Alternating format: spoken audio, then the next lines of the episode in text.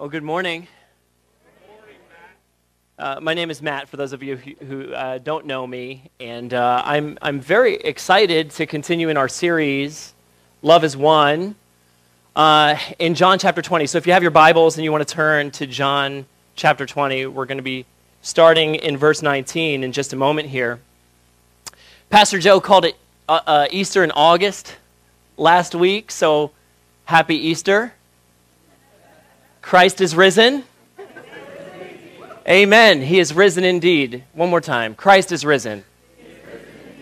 It's a wonderful thing. You know, that's why the church gathered every Sunday, because it's Easter every Sunday. Every Sunday is a celebration of the risen King. Amen. Christ is risen. He has overcome sin. He's overcome death. He's overcome Satan. He's forgiven us of all of our sins. There is therefore now no condemnation for those who are in Christ Jesus. Nothing can separate us from the love of God that is in Christ Jesus our Lord. These things are true. And the church said, Amen. Whew. Every Sunday, we get to celebrate that. That's why we do Sunday. Have you ever wondered why this day of the week? It's because on the first day of the week, Jesus rose from the dead.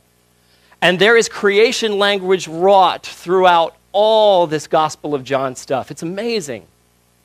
Um, and it's not even in the notes here, so I don't, I don't know if I want to get too far down that road, but you got to hear it. It's a beautiful thing. The first day of the week, God created the world in six days. On the sixth day, he finished his work. Sixth day is Friday.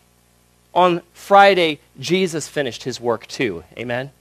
He died on the cross on a Friday afternoon, rested on the Sabbath day in the tomb, rose from the dead on the first day of the week because it's a new creation, brothers and sisters. It's a brand new creation. This is the first day of the new creation. The old is gone, the new has come. And yet, that can be a reality that you hear about every week. And I praise God for you, Sam, your gift of exhortation. I told her on her way back, she's already preached the sermon. Sam already preached it. That's a message you can hear every single week, and it doesn't reach some area of your heart. You can hear this message of the gospel for years and years and years, and yes, as Christians, people have truly received the grace of God, and yet it's like the grace of God moved into the living room but didn't quite hit the kitchen, or didn't quite hit the basement, or didn't quite hit some room in your life where it needs to still yet take root and take over. Do you know what I'm talking about this morning? That's the tension that we're living in as we come to this morning's text.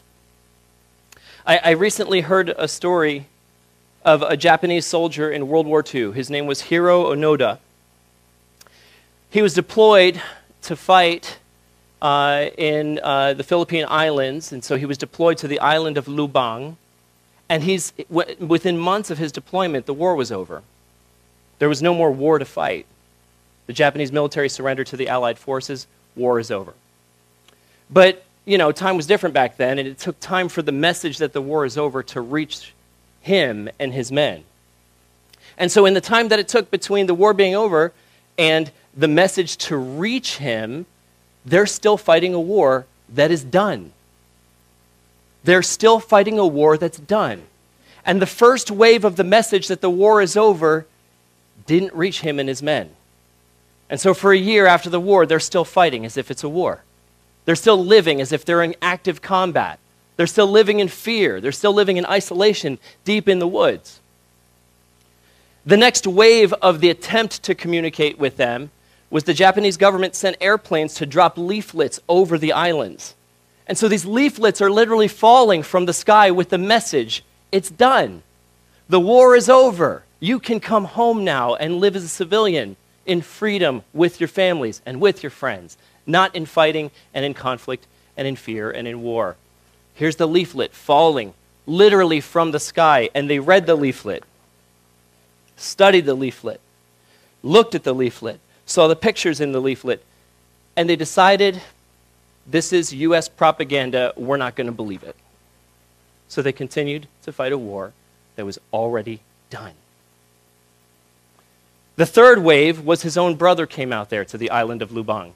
He had, a, he had a megaphone. He was singing songs that they had sung together in their childhood. Maybe this would generate a personal connection and a personal touch, a song that only he would know.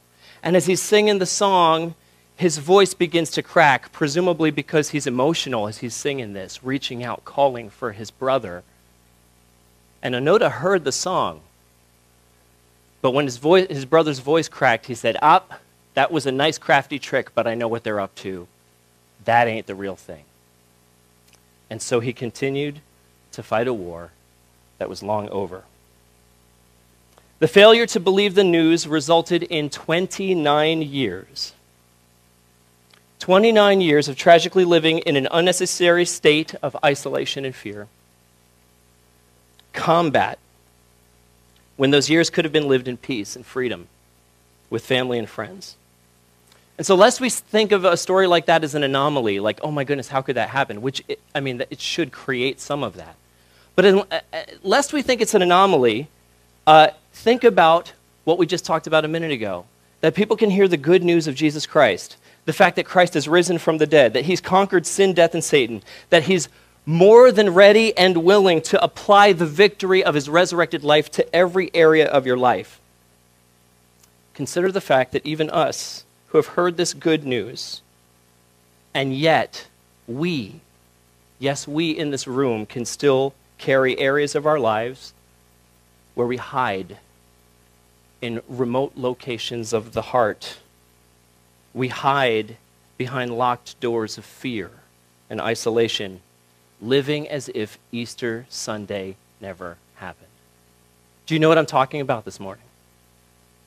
Have you had that experience in some area of your life? And so we bring this tension with us as we come to the text this morning. It's Easter Sunday. It's the evening of Easter Sunday, and it is good news. Christ is risen. But the disciples are ironically living in fear behind locked doors. And so, if you've ever been in that place before, there's some room where you're still locked even this morning in fear and doubt, either literally or figuratively, if you've locked yourself inside somewhere like that, like we'll see in a minute as the disciples are, if that's you, I hope this morning you hear the good news of Jesus Christ. If that's you this morning, pull up a chair because one, you're not alone, praise God. And two, you're in really good company. Jesus' own followers have been there too. Matter of fact, all of us in this room, if we're honest, have been there too. Pull up a chair. You're in very, very good company. And so we're going to start with verse 19. I'm going to go ahead and just read the whole text because I can't preach on the whole text. There's too many good things in that text. We're just going to read the whole text and we'll say a few things about a few verses. On the evening of that day, the first day of the week, the doors being locked where the disciples were for fear of the Jews, Jesus came and stood among them and said to them, Peace be with you. When he had said this, he showed them his hands and his side. Then the disciples were glad when they saw the Lord. Jesus said to them again, Peace be with you. As the Father has sent me, even so I am sending you. And when he had said this, he breathed on them and said to them, Receive the Holy Spirit. If you forgive the sins of any, they are forgiven them. If you withhold forgiveness from any, it is withheld. Now, Thomas, one of the twelve, called the twin, was not with them when Jesus came. So the other disciples told him, We've seen the Lord. But he said to them, Unless I see in his hands the mark of the nails, and place my finger into the mark of the nails, and place my hand into his side, I will never believe.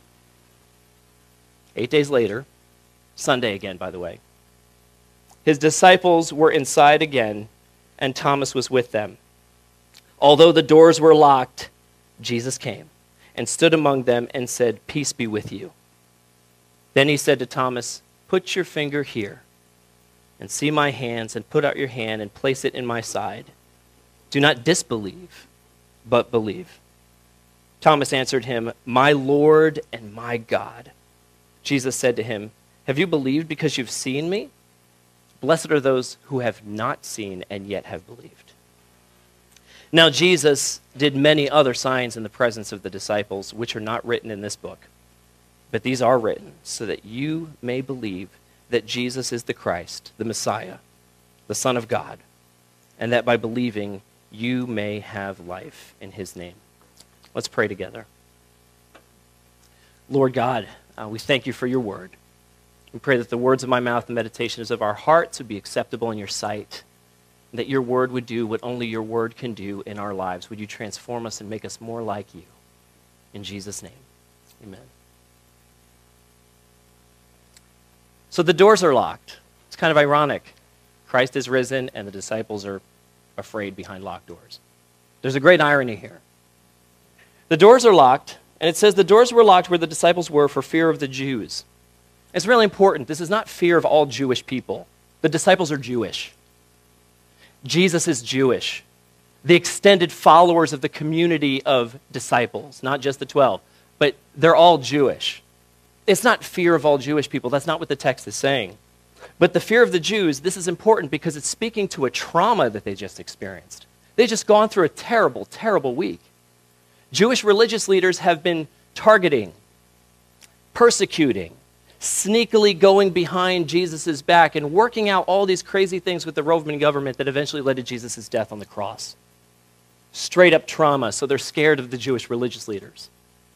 And then when it comes to the expanded community of their fellow countrymen, yes, they are scared of their fellow countrymen.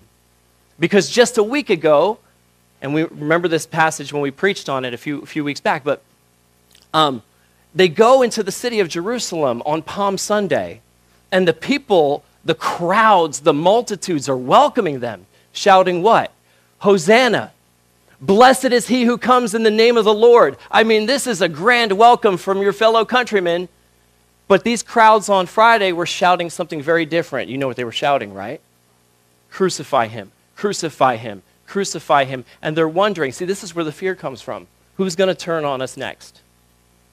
Who's going to turn us in next?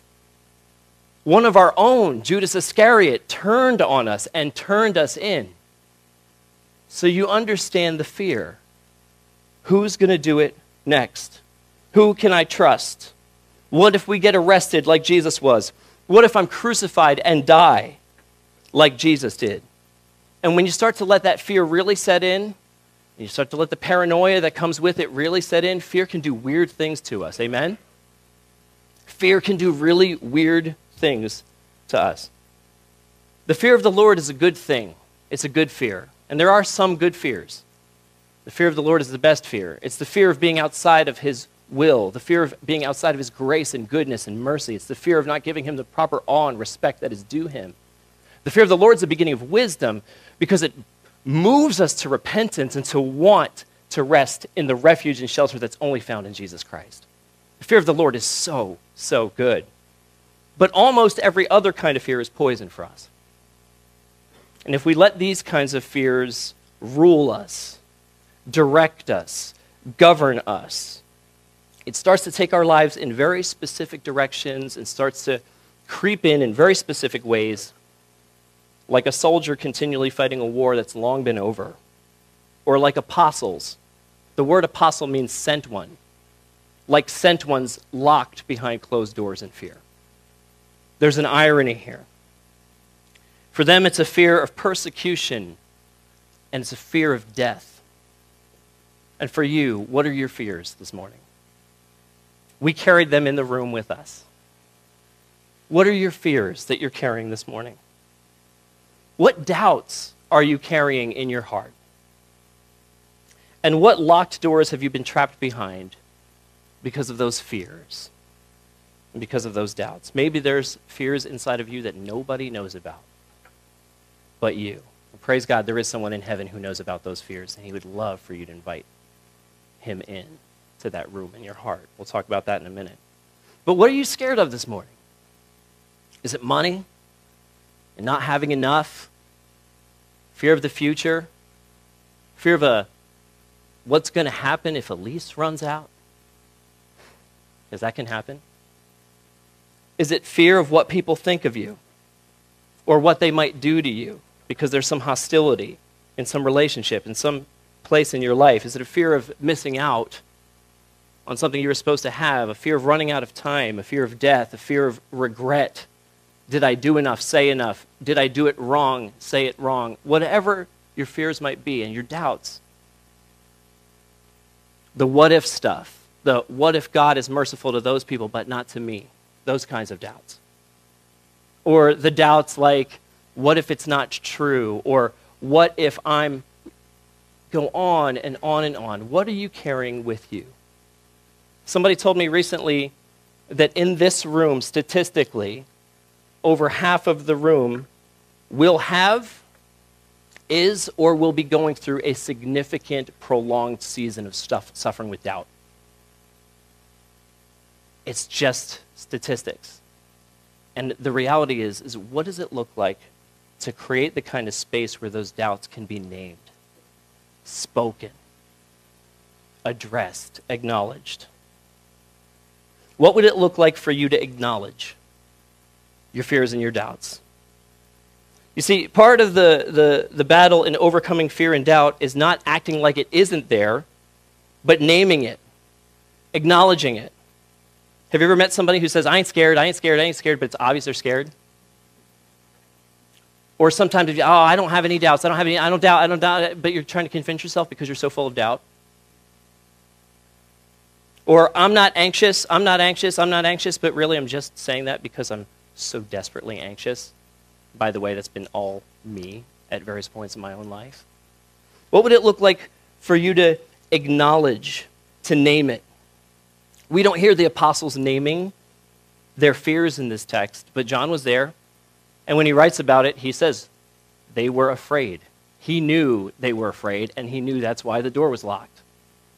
What does it look like to know and to name it? And Thomas, he wasn't there the first time Jesus appeared to them behind locked doors, but thankfully, Thomas has the freedom to acknowledge what his own doubts sound like. And for him, it sounds like this Unless I see in his hands the mark of the nails, place my finger into the mark of the nails, place my hand into his side, I will never believe. Thank God he has the freedom to name it the safety of a community of brothers where he can name his doubts. If you ever have developed a discipline of praying through the Psalms, and if, if you haven't, try it sometime. It's a wonderful experience. But the Psalms are a constant naming of the inner life of what's going on and bringing it out into the open before God. Save me, O Lord, for the waters have gone up to my neck. That's naming your fear. My God, my God, why have you forsaken me? Why are you so far from the words of my groaning? That's naming your doubt. How long, O Lord, will you forget me forever? How long will you hide your face from me? How long must I wrestle with my thoughts and have sorrow in my heart continually? How long will my enemies reign over me? Look on me and answer.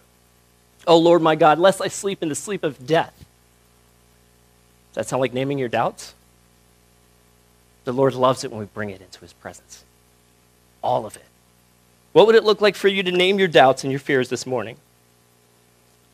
The acknowledgement of what we truly need in our fears and doubts. It, it, it's, it's like when you go to the doctor and you really share your symptoms and you don't hide them. You're laughing. You're like, ah, I, didn't, I didn't say that, that, that, and that. Or I didn't check that, that, that, that off of the, uh, you know. But, but when you really name your symptoms, a good physician is going to listen to them and go, then one step deeper below the surface and find out what's really going on so that the healing medicine can go down to that particular area of your life. And this is what the Savior would love for us to do because He's an amazing physician of the soul.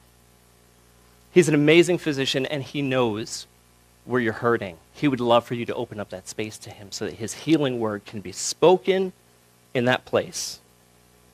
He invites the healing word into your life, and it's a word that can set you free.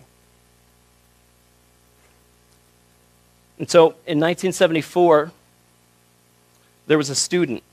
His name was Norio Suzuki. And Suzuki had heard rumors that there were people who were still fighting a war that was long over. He wondered if they were true. He had heard about Hiro Onoda. And he actually went to Lubang Island to go and find out if he could find this man. College student. He went into the woods and he eventually he found him in 4 days. They fa- he found him in 4 days and he began to befriend him, share newspaper articles with him, clippings, stories, show him what the world has been like for the past 29 years. Because the world changed a lot between 1945 and, I don't know the math, you know. Yeah, you know. Uh, but he began to befriend him and win his trust. And Onoda, the soldier, opened up to him that space in his heart where this is the word that I need to hear. This is it. We got to be able to name this stuff. He named it for him. He said, My commanding officer told me to never leave my post until he personally relieved me of my duty. I'm staying here until I hear from my commanding officer. I've never heard from him yet. Haven't heard from him for 29 years. I don't care what news comes my way. I need to hear from him.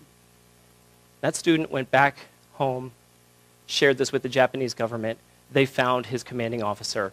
And his commanding officer flew all that way, all those miles, to that remote, you know, village and the jungles just outside that village on this remote island in the Philippines. He went all this way just to share a simple word that would set a man free from living in bondage and fear and doubt. Isn't that really beautiful? If a military commanding officer would go that far to share a word that would set a man free simply in this life, how much more would your heavenly Father love to go into the deepest, darkest rooms of your heart, send his only begotten Son who loves you and gave himself for you, and step into that very room with a message that will set you free, not only in this age, but in the age to come? How much more does your heavenly Father love you? Amen? And this is exactly what he does. In verse 19, it says, Jesus came into the locked room. Jesus came, stood among them, and said to them, Peace be with you. And when he had said this, he showed them his hands and his side, and then the disciples were glad. It's good news that brings gladness. The disciples were glad when they saw the Lord. Praise God, Jesus knows how to walk through your locked doors. He knows how to walk right up into that space. And whatever your locked doors are, Jesus is more than able to not only walk right through them, to meet you in that place, but to speak the word of peace into that inner room of your fears and your doubts. What would it look like for you to call upon him and invite him into those rooms and into those spaces of your very life this morning? Romans says that the Lord richly blesses all who call upon him. Jesus says that if earthly fathers know how to give good gifts to their children, how much more will your heavenly Father give the Holy Spirit and give good gifts to those who ask him? I've been challenged by this. I read this little book called On Prayer by a, a Presbyterian pastor named Peter Leithart. And in On Prayer, he was just simply saying, Who are you praying to when you pray? Like, do you know who you're praying to, and do you pray like you know who you're praying to? And this has really challenged my prayer life. Do you pray like there's no condemnation for those who are in Christ Jesus, or do you pray like there's like a little bit still? Do you pray like nothing can separate you from the love of God that's in Christ Jesus our Lord, or do you pray like maybe some things can? Do you pray like your Father in heaven really wants to give you good gifts? Jesus uses this imagery of if your kid asks you for bread, you don't give him a stone to chew on. Or if your kid asks for a fish, you don't give him a snake. How much more will your Heavenly Father give good gifts to those who ask him? If you ask him to come into that space, into your life, how much more would he love? How much would he love to move into that space and proclaim a good, good word, a word of peace, a word that Christ has died for you, Christ is risen, Christ will come again? This is good stuff. And it challenges my prayer life because, and, and Sam was sharing this this morning, it's like, man, when I ask Him boldly for the things that I really, really want, here's what's beautiful. God doesn't give me everything I pray for, by the way. He doesn't give you everything you pray for either. But what I love is this if what I'm asking for is actually bread for me, He's pleased to give it. And what if, if what I'm asking for is actually a stone, He's pleased to say no. He knows how to give you the right thing at the right time in the right way. He's that good.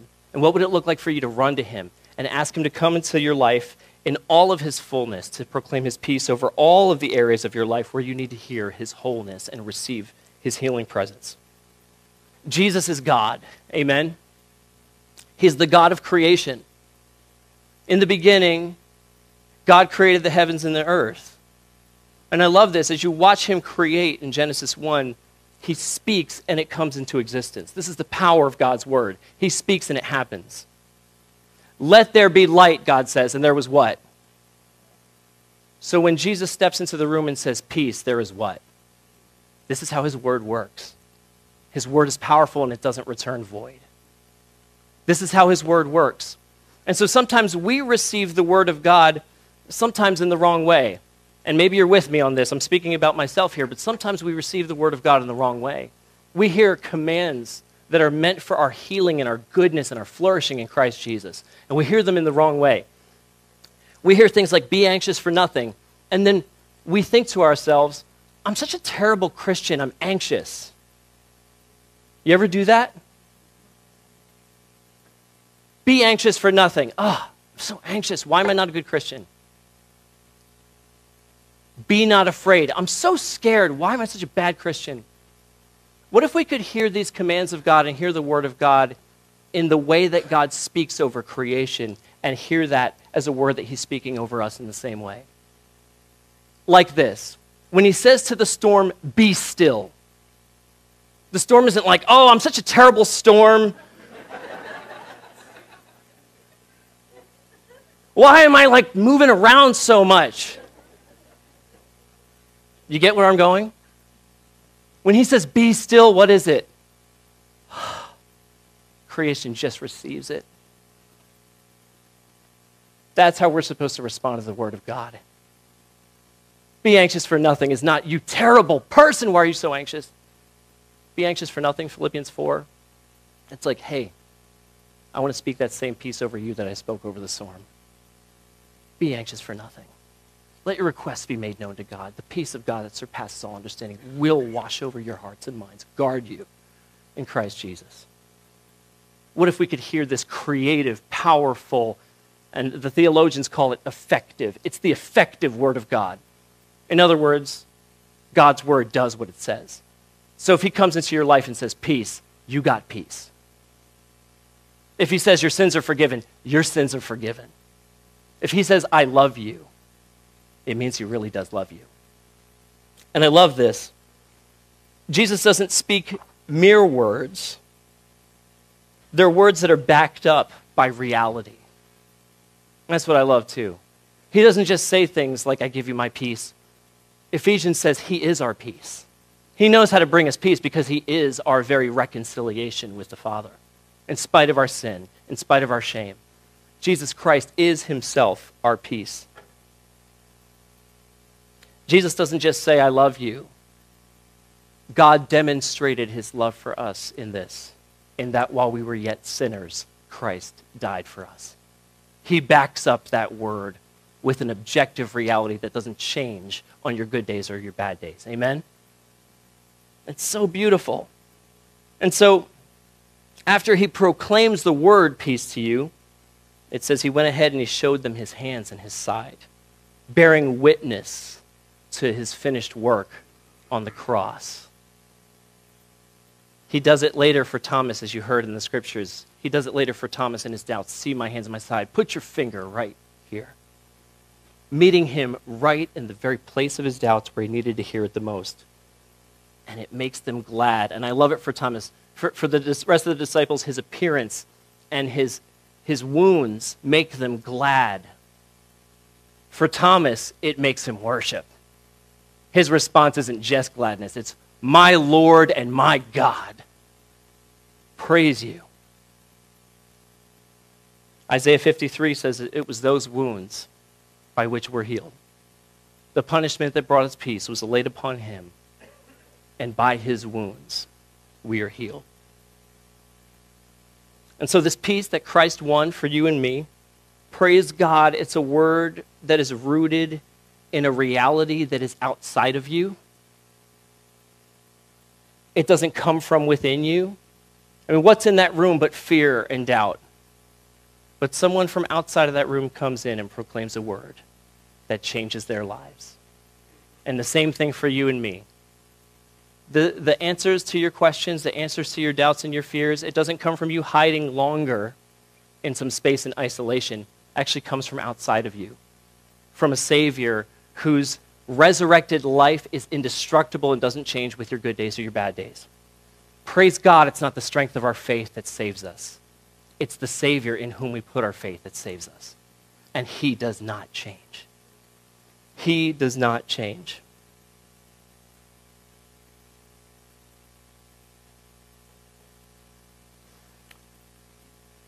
This gift of life that's in Jesus, I love this. It doesn't stop there with your sins forgiven, with you being reconciled to God, with you and me being, being made right. It doesn't just stop there, it, it continues, it goes on. Our life in Christ is not a reservoir where we just keep receiving the blessings and blessings and blessings and blessings and blessings of God, but it doesn't go anywhere else but us. I love this. The life that we have in Jesus is, is a river. we become a, a vessel and a conduit through which, yes, the grace of God comes to us and fills and wants to fill every area of our lives, but it also wants to spill out of every part of our being into the lives of other people. And I've been, I've been blown away by this. We'll, we'll look at verse 21. Jesus calls them forward. Not just a word of peace for them, but it's going to be a word of peace that spreads throughout the whole Roman Empire. Jesus said to them again, Peace be with you. As the Father has sent me, even so I am sending you. And when he had said this, he breathed on them and said, Receive the Holy Spirit. I feel like something the Lord's been teaching me personally lately is just this gift of what we've been saved for. We've been saved from so many things, but we've also been saved for some wonderful things too. We've been saved from sin, death, and Satan. We've been saved from the punishment that we deserve for our sins. All who put their trust in Jesus have this as their inheritance. This is ours in Him. But what have we been saved for? Towards what? And I love this. If you're nerdy like me, maybe you'll want to look this up. There's a word, and, and I don't typically get all nerdy like this, but, but this is helpful. There's a word in, in the New Testament, in Greek, it's koinonia if you find this word, find out every time it's used in the New Testament. It'll blow your mind. The word means sharing in, or participation in, or partakers of. And the way it's translated is all over the place. And so when you have a word in Greek that's translated all over the place in English, you know that, that we don't have an equivalent for it in our language. Right? So check out this word because sometimes it's translated fellowship, and we're like not talking about coffee and donuts. Sometimes it's translated sharing. Sometimes it's translated participation. Sometimes it's translated partakers of. But watch this word because when you follow it, it's like, oh my goodness, God, Father, Son, and Holy Spirit has this amazing life. Perfect love for one another, perfect joy, perfect peace. And God wants to give you koinonia with that, with Him. He wants to ab- absorb you by the blood of Jesus into his very presence to experience participation in his very life, his very love. And so, one thing you can call it is the as so of the gospel. John 15, as the Father has loved me, that's the koinonia that the Father and Son share all the time. As the Father has loved me, so also I have loved you. Now abide in my love. That's the as so, upward. But watch this there's an as so that goes outward too. As the Father has sent me, so also I am sending you. And he breathed on them and said, Receive the Holy Spirit. In other words, this you, when you share in the life that is in Jesus, you share in his love, you share in his joy. And he says this stuff Abide in my love. I've spoken these things to you that my joy might be in you and that your joy would be full. I want you to have this. So the upward, but then there's the outward. You know that Jesus came. How was he sent? As the Father sent me. How was he sent? He was sent to seek and save that which was lost. He was sent not to be served, but to serve and to give his life as a ransom for many. He, he was sent to bind up the brokenhearted, set the captives free, to proclaim good news to the poor as the Father sent me, so also I'm sending you. I want you to participate in the work that I'm still doing there. Because there are still people who are brokenhearted that need to be bound up. There are still people who need to hear the gospel proclaimed. There are still people who need to know that Christ has died, Christ has risen, Christ will come again. And they need to repent of their sins and put their trust in Him so that they might have life that is life, that is life, that is life, that is life. And just as God breathed on Adam in Genesis chapter 2, he created man from the dust of the ground, breathed life into him. So Jesus Christ breathes his new creation life into his church. He breathed on them. It's beautiful new creation language. New creation, a new humanity, destined for a new heavens and a new earth when Christ comes back to make all things new.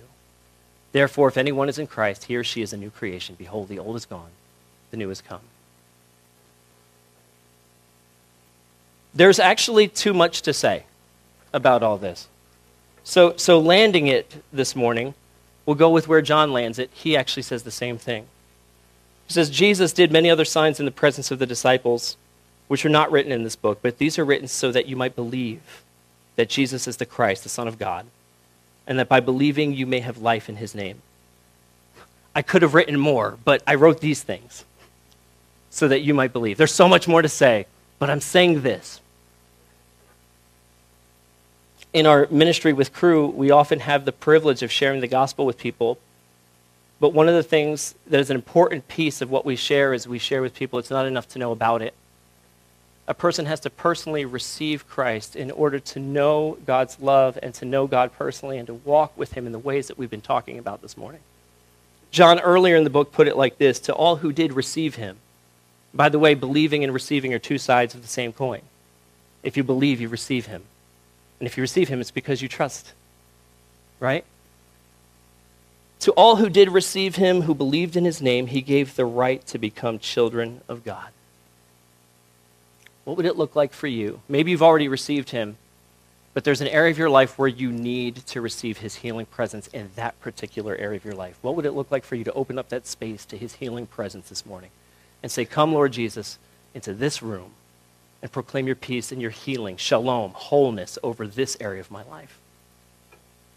Maybe somebody here has never asked him before to come in and to bring his life giving death burial, resurrection, and the outpouring breath of His Holy Spirit into your life. If you've never received that, maybe this morning is the morning where you can simply ask. Jesus says, and it will be given to you. Seek and you'll find. Knock, and the door will be open. Everyone who asks receives. Those who seek will find. Those who knock, the door will be opened. In what areas of your life do you need to receive the peace, assurance, and a fresh filling of the Holy Spirit? Through faith in Christ.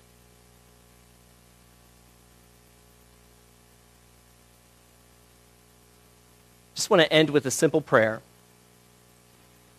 Uh, devotional book I've been using for a number of years has these different prayers for different days of the week, and this is the Sunday prayer.